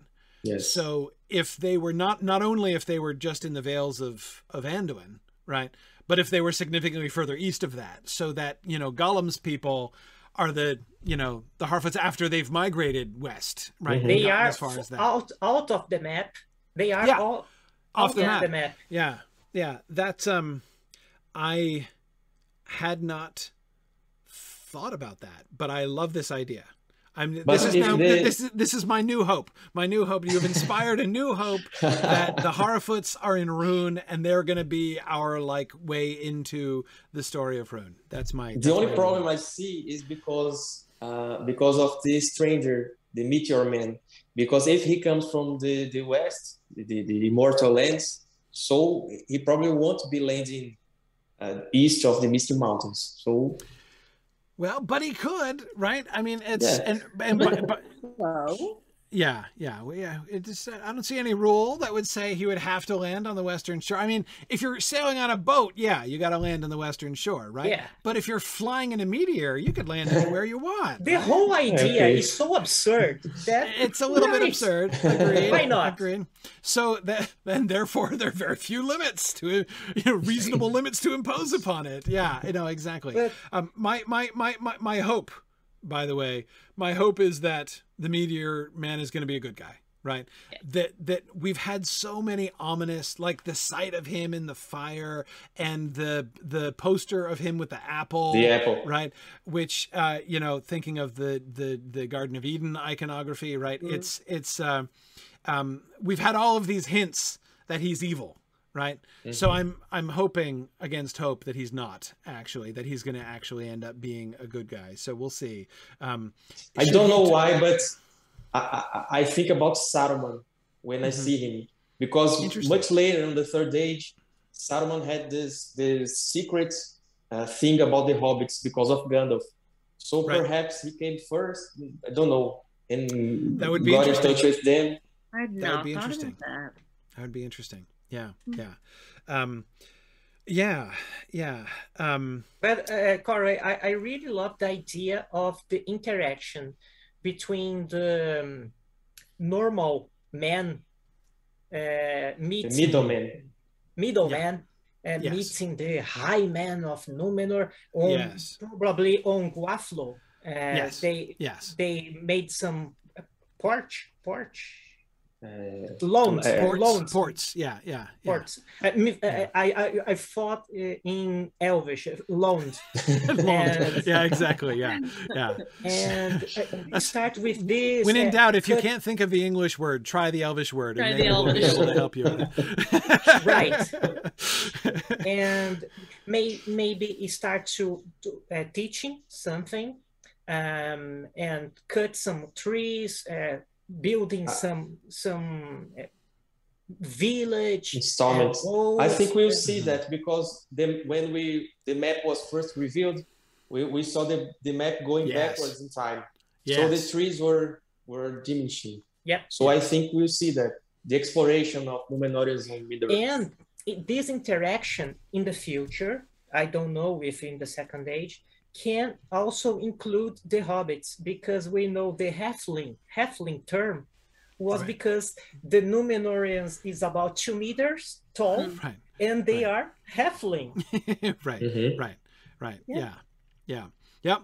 Um, no, I agree. And again, I know some people are thinking, "Oh, how are they going to be able to do justice to that kind of so like the the establishing of ports and deforesting of the area around the Guathlo and all that kind of thing?" Um, but again, they don't have to show it all happening like it's a historical documentary, right? Yeah. All you have to do is give us a moment further down the road and help us to see through visual cues, through um, you know narrative references in the dialogue that it has happened in the past, right? Mhm. Bring us into br- bring us into the story downstream, but make sure that the world that you're depicting is the world in which that stuff has happened, and it'll work. Like that. That's that's a a fine way to and do in it. a world where that stuff is believable because it's grounded in Tolkien. So don't Right. just make something up to make something up. Use what we do know from this lore and develop that and incorporate that. Mhm. But yeah, you can absolutely just reference something in the background and have that stand as something much more impactful. Yeah, yeah, yeah, exactly. Um, uh, over, uh, uh, uh, Zavoni was asking uh, Matt here, uh, um, but I, Matt can give his answer, but I'll answer too. Um, did you feel uh, like something you guys said could affect the series? Um, probably they wouldn't reshoot scenes because of new realizations from meeting with experts. I, I, I doubt they would do that, but but I do think I did get the impression that the Amazon people were very interested in what we had to say. Like they were very interested in our. I think And- that th- they were not just talking and then hoping to transmit stuff through us. They were definitely listening to us. And Mhm. definitely not just being polite. They were taking notes on what we said, you know, Yes. and really specifically asking for a strong opinion. Yes. Yeah, for sure. So, um, so yeah, I, I, how is that going to be manifested? Like, what actual impact is that going to have? I have no idea. Um, but I definitely got the impression. I don't know, Cesar and Sergio, did you get that impression too? That the Amazon folks were were interested in hearing from us as well as showing us things. Definitely, and, and for, because they asked us first, what Yeah. did you think? So we we could tell them, and what I think it's co- courageous from them uh, because they stood there, and it, it, we we weren't asked to say only good things. We could even uh, uh, say bad things about the show. So and we went there not to ask about the show itself. We wanted to know them, to know Yes. how was their relation to Tolkien and so. And from their answers, everyone was relieved, relie- uh, relieved with what they said. Yeah. That's what Yeah. people outside don't understand. They think that we were we all re- received a script. You you are going to say this, this, and that. But Mhm. it was the feeling we, we got. Everyone got the same feeling. That's why we said almost the same thing to people. Yes. because Hearing them, we saw what they said, some quotes they used. Uh, when I I myself talked to one of them in the lobby afterwards, I was quoting a letter. I won't say which letter, maybe perhaps another time, but I, I quote the letter and he he, he started to, to finish what I You was finished your saying. one of sentence. them. Yes. So I yeah. wow, Yeah. this man really knows what he's he's And- what he and it- has on his hands. And Mhm. it saved so much time in our conversations because we didn't have to provide Yes. that backstory, you know? Yeah. It's Yeah. like, oh, you're already on the same wavelength as me? Great. Let's Right. let's chat. exactly. It's uh, that, that's how I feel, uh, how I felt. I I was very um, okay. Let's let's watch this. I wanna hear you. So they start to speak. Oh, man, right? Yeah, yeah. Yeah. th- this is the letter. Yeah, yeah. this is the coat Right. Right. Yeah, I I, I agree. I, I, I, I really don't expect uh, all the, dancers answers. This guy, they are heavy users. They Yeah. are Right. uh, Yeah. deep right uh, readers. Of course, they wouldn't change anything until the, the show comes out because there's no time for that. If they wanted to, I, I think they have someone is is being the consultant for them, and we don't know who, but they wanted to to hear what we had to say. Mm-hmm. We, we had a chance to tell them what we liked and what we did, we disliked. Yeah. They really know what they're doing. Well, and, and also they showed some concerns about the general concern about that people are having with the show, and they talked about it too, and we liked the answer also. Yeah. Yeah, yep. no, it is funny. I, I I couldn't help but laugh when we came back and we had this. You know, we we all had this very similar experience and reaction, uh, and then people are like, "Well, it just shows that it's a conspiracy because you guys are all saying the same thing." And it's like seriously, like okay, so if a group of people see one guy shoot somebody else, and they all agree right? Because they all saw the same thing that that guy mm-hmm. like. Does that prove it's a conspiracy? Like it's like it's called eyewitness testimony. Like we were all there, yeah. we all heard the same thing, we you know, and we're all agreeing about the thing that we heard. Like that's actually normally that's called corroborating evidence.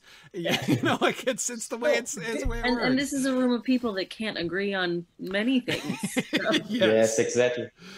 Yes. It, it, this kind of conspiracy theories it's it's new for me because my generation was always uh, on on vax, always uh, believing on this on the science. Uh, uh so many things in my generation uh, know some things, and I saw my my friends, my contemporary fairies uh, friends, talking some things. I man, why you think about conspiracy? Why you think everybody in the just world? Just the hobby of some people. Yeah. Yeah. Yeah. It's it's it is funny, and of course, as uh, as several it people sells. um, were pointing yeah. out. I think it was uh, Nick was pointing out. Um, of course, all the people who are going around saying hateful and abusive things are all saying the same thing too. Does that prove yeah. that somebody's paying them to to to, to say mm-hmm. those things? Right. I mean, uh, so yeah, it's it's all I, it's all kind of. I might have said this last week too, but I like I don't know how you guys feel. I still think they didn't show us much it was very minimal. We didn't see mm-hmm. story arcs, you know, we just saw kind of an overview.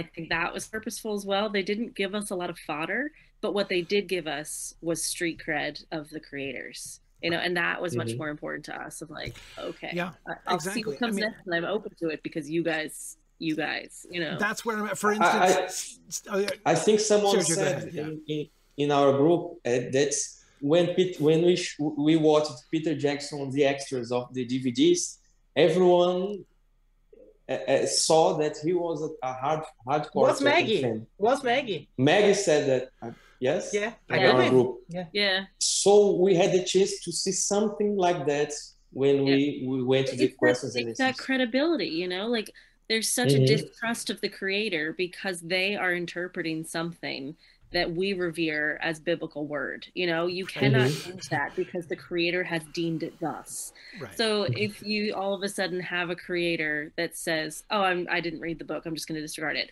No, no, no, no, no, no, no, no. But right. if you have a creator that can keep up with you and understands, and you know, mm-hmm we call it fan speak and adaptation and fan studies where like if you can speak the same language and you can rate each other's knowledge based on your fan speak like you guys are echelons above me in fan speak because you're referencing things i don't know you know but like mm-hmm. if if a creator can do that with a fan then street cred yeah. it is just established you you you you uh, talk about this on the first video about the Oxford, and I, I don't remember the, the right word, but you can fake this. Yeah, you oh, can yeah. You uh, uh, rehearsal, uh, yeah. this kind mm-hmm. of thing. You just have and, inside. And, and like our group was really challenging that fan speak. They were really raising the bar, yes. and those guys met them. You know, mm-hmm. so like there you yeah. there you can't fake that. There wasn't time for them to quick Google that on their phone because you're not going to find that web page. Yeah.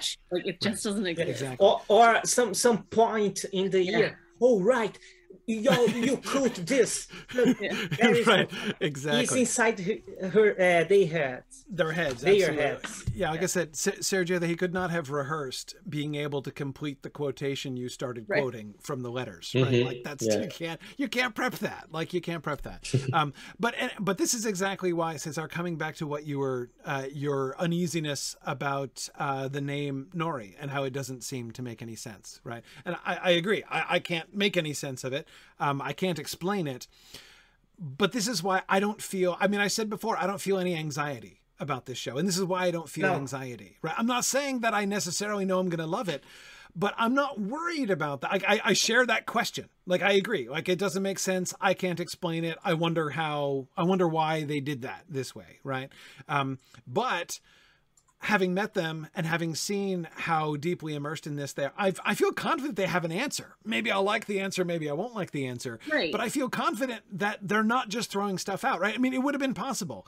Um, I, I was uneasy about it before. Like, oh man, like, because it's very possible that somebody who doesn't know Tolkien that well, someone who's just kind of reading The Lord of the Rings as a source text, might think, oh, hey, so Sam's daughter is named Elanor. She's a Hobbit lass. And so therefore it's cool to name Hobbit girls Elanor. So this will be a little Easter egg reference to the, uh, to the Lord of the Rings book and fans will like that, right? I can imagine that going through somebody's head, right?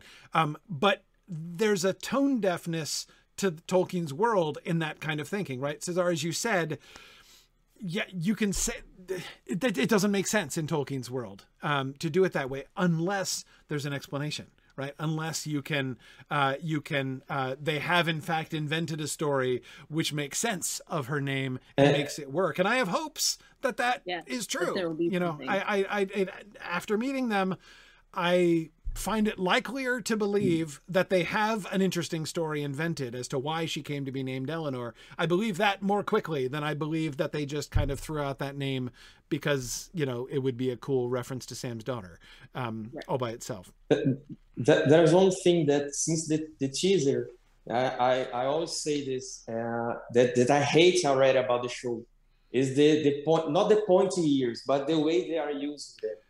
Right. Because it's it's like something to, to make a difference among the races, but Tolkien never used the point, pointy ears to differentiate to make a difference among the races. It Hmm. was always about the eyes, the the The how they stand, and- the voice. yeah, yeah. So that's one thing I don't like about the show.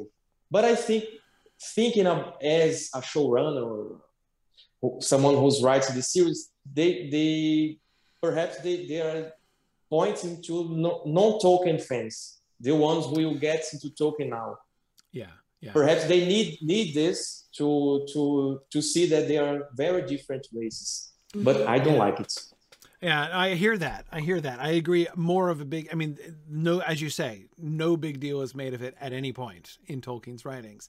But here, and I, you know, Maggie might be able to say more about this. But the other thing that it strikes me is not just um, reaching out to non-Tolkien fans, but um, but also just visual cues in a visual medium, right? I mean, uh, the elves have pointy ears, the humans don't have pointy ears is a really really sim when you're trying to introduce a whole bunch of characters and show them you know so that people who don't already know who everybody is right you know uh just you know can just look at the screen and say that's an elf that's a human that's an elf that's a human is really helpful right and so sometimes you need those that kind of shorthand and if um, they're trying to on- tie on- it into the and if they're trying to tie it into the visual language that we know from the Peter Jackson films, those elves had pointy ears, and it became super Mhm. trendy for people to buy those pointy ears for three bucks in Spencer's Yes. or whatever, and wear them around town, and for people to know that that meant that they were a Lord of the Rings fan.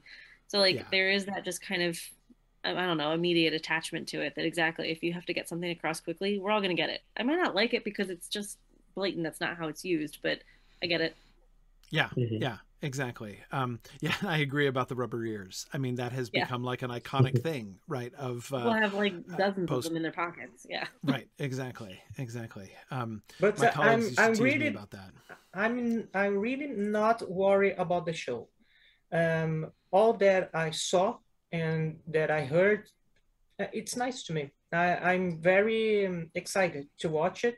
Mhm. Um, I, I, I don't suffer for anticipation.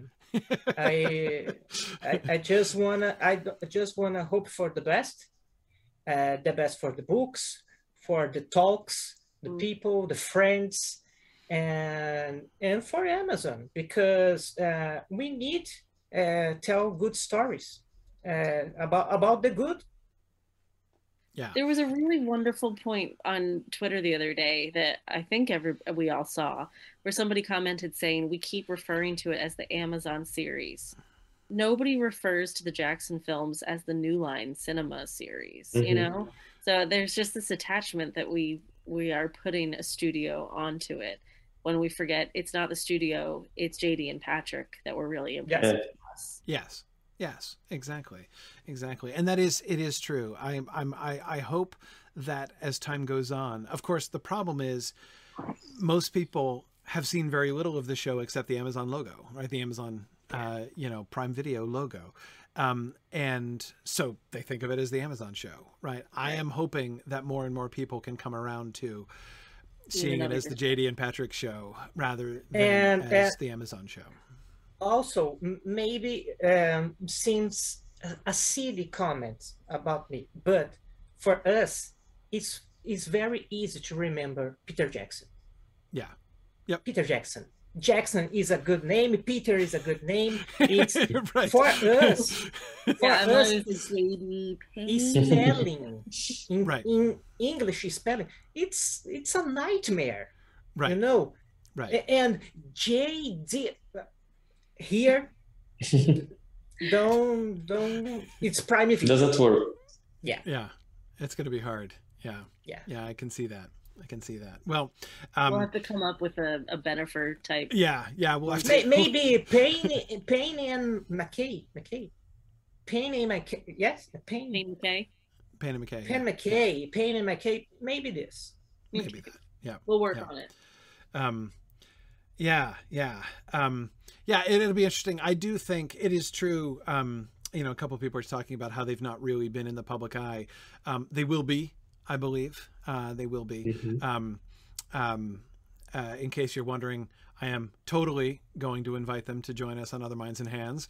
Um, we'll see if they we'll see if they have a chance to do that. I hope to get them on the I show. Hope so. Um, but uh, but anyway, yeah, no, the, the the time will come when they will be when they will be much more in the public eye. I don't know exactly when that is. I'm not you know we're not privy to you know their uh, plans as far as that's concerned. But I am very that's that's honestly I'm looking forward to that more than I'm looking forward to new trailers or anything. I'm looking forward to the day when uh, when JD and Patrick are able to talk to the public and the public's able to hear from them and to get to know them a little bit better. Um, mm-hmm. That will be a big a big thing. Mm-hmm. Yeah. Maybe you guys remember before, I don't know, maybe I'm showing my age, before the Jackson films, was there this kind of scrutiny? Like, were you expecting to see the street cred of Peter Jackson before you went to see the film? So there was there was uncertainty. I mean, goodness, like, don't forget who Peter Jackson was before. Right. I mean, his the, films give you no confidence. Nothing right? I mean, yeah. like, okay, so this unknown he was nobody, horror movie nobody. Director, B movie horror, B movie horror was what he was, and so yeah, there was a lot of I, I don't know about scrutiny because again, scrutiny meant a different thing back before. Right. The internet, right? The internet. Um, but um, but anxiety, oh yeah. I mean, mm-hmm. uh, th- there were you could have found like in 1999, you could have found lots and lots and lots of Tolkien fans who were saying this is going to be a complete disaster, right? They've hired this hack director who's never yes. done anything, and certainly never done anything like this, but he's never done anything at all like worth taking seriously. And um and this is and and now he's in charge of the Lord of the Rings. Oh man, right. this is what is going to happen. The, the thing is, uh, there was no social media then. So nowadays everything comes from this to a big thing. It's so in your exactly. face so fast. Yeah. That's the difference. The difference is that all of the people there were lots and lots of people saying that but they didn't have social media accounts. So nobody knew except like you know the people who hung out with them right? And they complained the to all the, the time. ring, or the OneRing.net message boards. Yeah. Right yeah. right. That was really but, kind uh, of the beginning of that yeah. Mm-hmm. uh, i always thought about the the the difference of the situations. Uh, right, Peter Jackson, uh, we don't have Instagram, YouTube, and uh, but now we have, but we we now also have people like us who study, who yeah. talk about it. So we have some balance. Yeah. It, it's a good environment. Uh, I know with all the hate, with all the mispolite, but it's still a good environment. And I always thought about the Warner Bros. Uh, director, I don't know, who talk, well, Peter Jackson, it's your name, right? You want to make two movies about the Lord of the Ring with uh, some kind of million dollars, right? No, let's do three. three. Yeah. I will give you more millions. I I never saw you before. I will give more millions, and you do three movies. It's in New it's Zealand, insane. not under our watchful eye. right, right, right. Yeah, yeah. Yeah. It's insane. Looks like joke. Uh, uh, uh. Absolutely. I, I, would like to hear what his pitch was like because he must have been very convincing. That has to have been one of the greatest pitches of all time. I mean, yeah. it really, it really has to have been. I mean, it's, it's. uh it was the end of a financial year and they really had to shift some cash, so they were just like, right? Maybe it was just, uh, some we kind of coincidence. This budget. Yeah, yeah. Still, it's hard to imagine them putting that kind of budget out there, uh, you know, because they had it sitting around in the corners of the room, right? Right. Um, but uh, yeah anyway no i think it's it's it is there is so much more similarity between this moment now and the kind of fear anxiety and anger that people are having. Um, there's way more similarity between this and the year before the the peter jackson film came out than people who just don't remember it uh, realize you know? Um, you know, I've heard people say like, "Oh, but the fan base is so angry about this," and I'm like, "No, the fan base is exactly where it was before the Peter Jackson films, and therefore, I am mm-hmm. not worried about the. You know, if the show turns out to be great, which it might be, if it turns out to be great, people will come around just like they did for the Peter Jackson films, right? Um, um, eh, you know, if not, not, and no loss, right? But um, anyway, yeah. So like you said, there's going to be so much to discuss regardless. Won't it be fun? Right. Exactly. We we saw what the first trilogy uh, on cinema did, and we, the second one too. The the second was horrible, but Tolkien uh, remained getting more and more readers. Absolutely, absolutely. Mm-hmm. Affects nothing it will still be a net gain. And it is fascinating to think. Again, I didn't even know this about the publication, the translation of of the Lord of the Rings, how late that came in in in in uh, in Brazil, and it's just fascinating for me to think of. Um, so now, like there, there have been times before, believe it or not, when I have still encountered Tolkien scholars, Tolkien people, who have said, like I was actually talking to somebody just a couple months ago who said, I don't believe that there is a single person whoever watched the movie first and became a, a, a like a genuine Tolkien fan or scholar afterwards. And I'm like, I, I, let me give you names. yeah, I know. And, I, and so normally my reaction to that is like, let me try to count the people I know. I mean, I've encountered. I will give it one country. Well, exactly, right? That's going to be my new answer. My new answer to that is going to be let, let, let me introduce you to Brazil. Brazil. right? it's a uh, small like country. To, would, would you like to the talk to talk to the people at HarperCollins Brazil about the extent to, to which you know Tolkien uh, readership has picked up? I mean, come on, right? Uh, it's amazing. Yeah, that's incredible. Yeah. That's so great. Yeah, but, and uh, I I believe that we have so much to talk about about the books about the the series about the movies and always i always saw the the glass half full i don't right. know if you have this uh, yes. half full yes. or half yes. half full well we have a big company a good people who know the history the the, the life of Tolkien and mm-hmm. answer our questions we have money we have audience why not? Mm-hmm. And also, it's Let's funny. Uh, all this hate. Some people say, "Oh, these self-proclaimed Tolkien experts who went to London." I never said I was a Tolkien expert. right. I don't know where they took this from. Yeah. But it's funny to to see. Exactly. The Exactly. attitude well, you have to take. It- you know, the people have spoken as far as you guys are concerned. Uh, you have uh, a wonderful program down there at Tolkien Talk and uh, a marvelous community. I've, I've really enjoyed, I appreciate you sharing your community with us today. We've had so many uh, of your Brazilian listeners uh, with us here in the chat today. Um, and I have to tell you, this has been by far the most uh, pleasant and cheerful uh, chat stream we've had uh, the whole time we've been Yeah. doing other minds and hands. So it's been it's been a great blessing. Uh, and anyway, so I ju- it's so exciting to learn more about what you guys are doing uh, down there in Brazil. Um, to to sort of uh, learn more about Tolkien culture. We're uh, definitely hoping to uh, continue this relationship.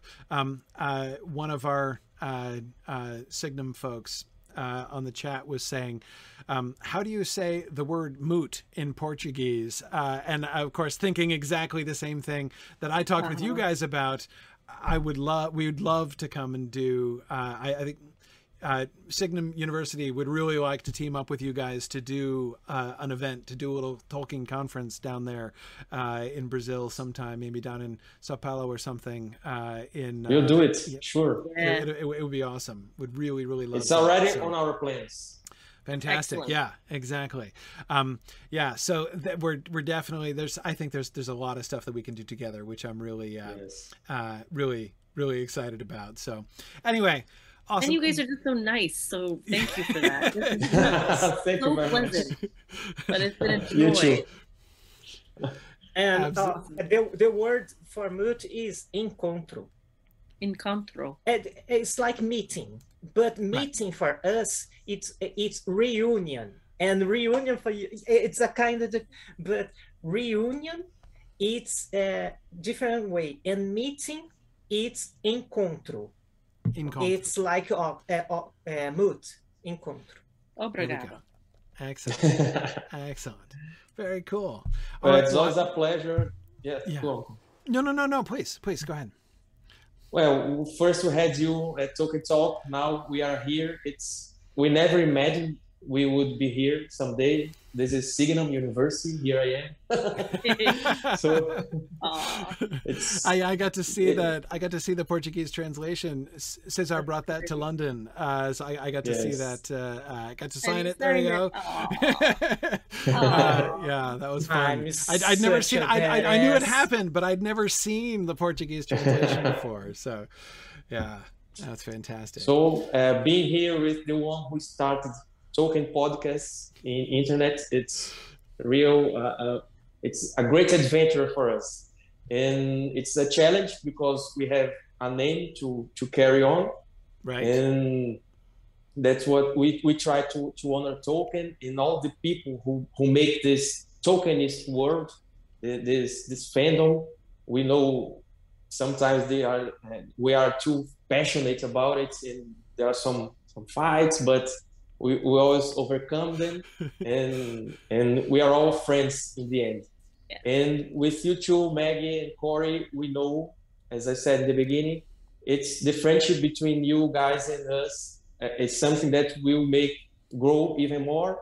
And we, we can't say much now but uh, we had a whole dinner with corey. Maggie unfortunately wasn't there but we talked about many future plans yeah You guys With covered Corey. A lot of territory. Yes. many- many good of- things Lots of fun come out. ideas we have. Yeah, we'll we'll be Yes. we'll be announcing some some some new things soon. I hope uh, some new Yes. uh, collaborations between Signum and uh, and you guys down in down in Brazil. Really excited about the potentials there. So it, it, it will be great and next week i believe we're going to have a live membership live and we'll begin to talk about this with our member members and i think it's the beginning of a great project yes. and i can only say thank you both for having us here sorry for our uh, uh, broken english we try our best My one, yours is a great English.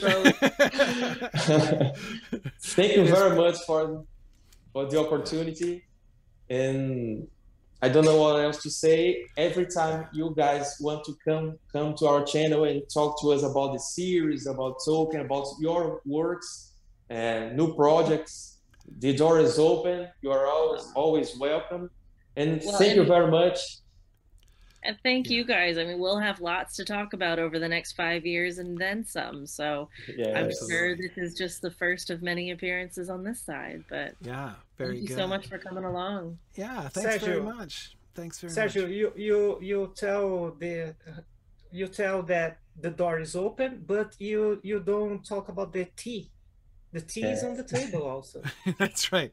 Tea is at four. is it? Tea is on the table. yes. You can come. And I, I, always think about journey when I, I thought Tolkien, it's a journey. And I felt like a hobbit, gain the world, uh, get out and new new people um, mm-hmm. and new some elves, some dwarves, some great men, great women, and it, it's a strange thing, Frodo. You put your your feet uh, outside the the house. The yeah, you and yeah, you never know. And uh, I'm very happy for this opportunity. We um, uh, we read your book uh, listening your podcast. Uh, yesterday, I was uh, watching the aphorism. Uh, yes. Yeah. Class. Yeah, the aphorism duel. It's, yeah. Yeah. blows my mind. Like uh, Bilbo leaves leaves to Frodo all the uh, the bag end, the mithril clothes, the sting, but in the end, the lucky uh, the luck, gives the them the luck, luck at the end. Is the yeah. the the ultimate gift. yes. The yeah. strange luck, uh, Bilbo's lucky, and and Frodo use it many times. Mm-hmm. Mm-hmm. And whoa yeah that's yeah. a master class oh man um, that was that was awesome yeah that was last night's class it was that was fun yeah, yeah. i was uh I, it was one of those several times i mean i usually i am uh, I feel just the same way. Like we're having these conversations, and I'm like, "Whoa, I never thought of that before." Or like last night, we're reading that paragraph that I'm like, "Has this always been in the book? I don't even remember this paragraph. Like this is incredible." anyway, yeah, no, exploring the Lord of the Rings is great fun. Awesome. Well, we will we'll have you guys back to talk again. Thanks everybody for joining us. This has been a, a, a delightful show, uh, and we will be back next week. I'm fortunately done traveling for a bit. No, wait, we won't be. No, you're not week. here next week. I'm done traveling, but I can't be here next week because I have a really boring boring thing to do. But when I'm finished with my boring stuff, we'll be back next week. So in two weeks, we'll be back uh, with Other Minds and Hands again, um, uh, perhaps with some more fun guests. So uh, look, looking forward to that. Thanks, uh, thanks, Sergio and and and Cesar. Good luck uh, down so there in Brazil. Guys. Keep up the great work, and we'll talk to you guys again soon. Sure. Bye now. Bye. Bye.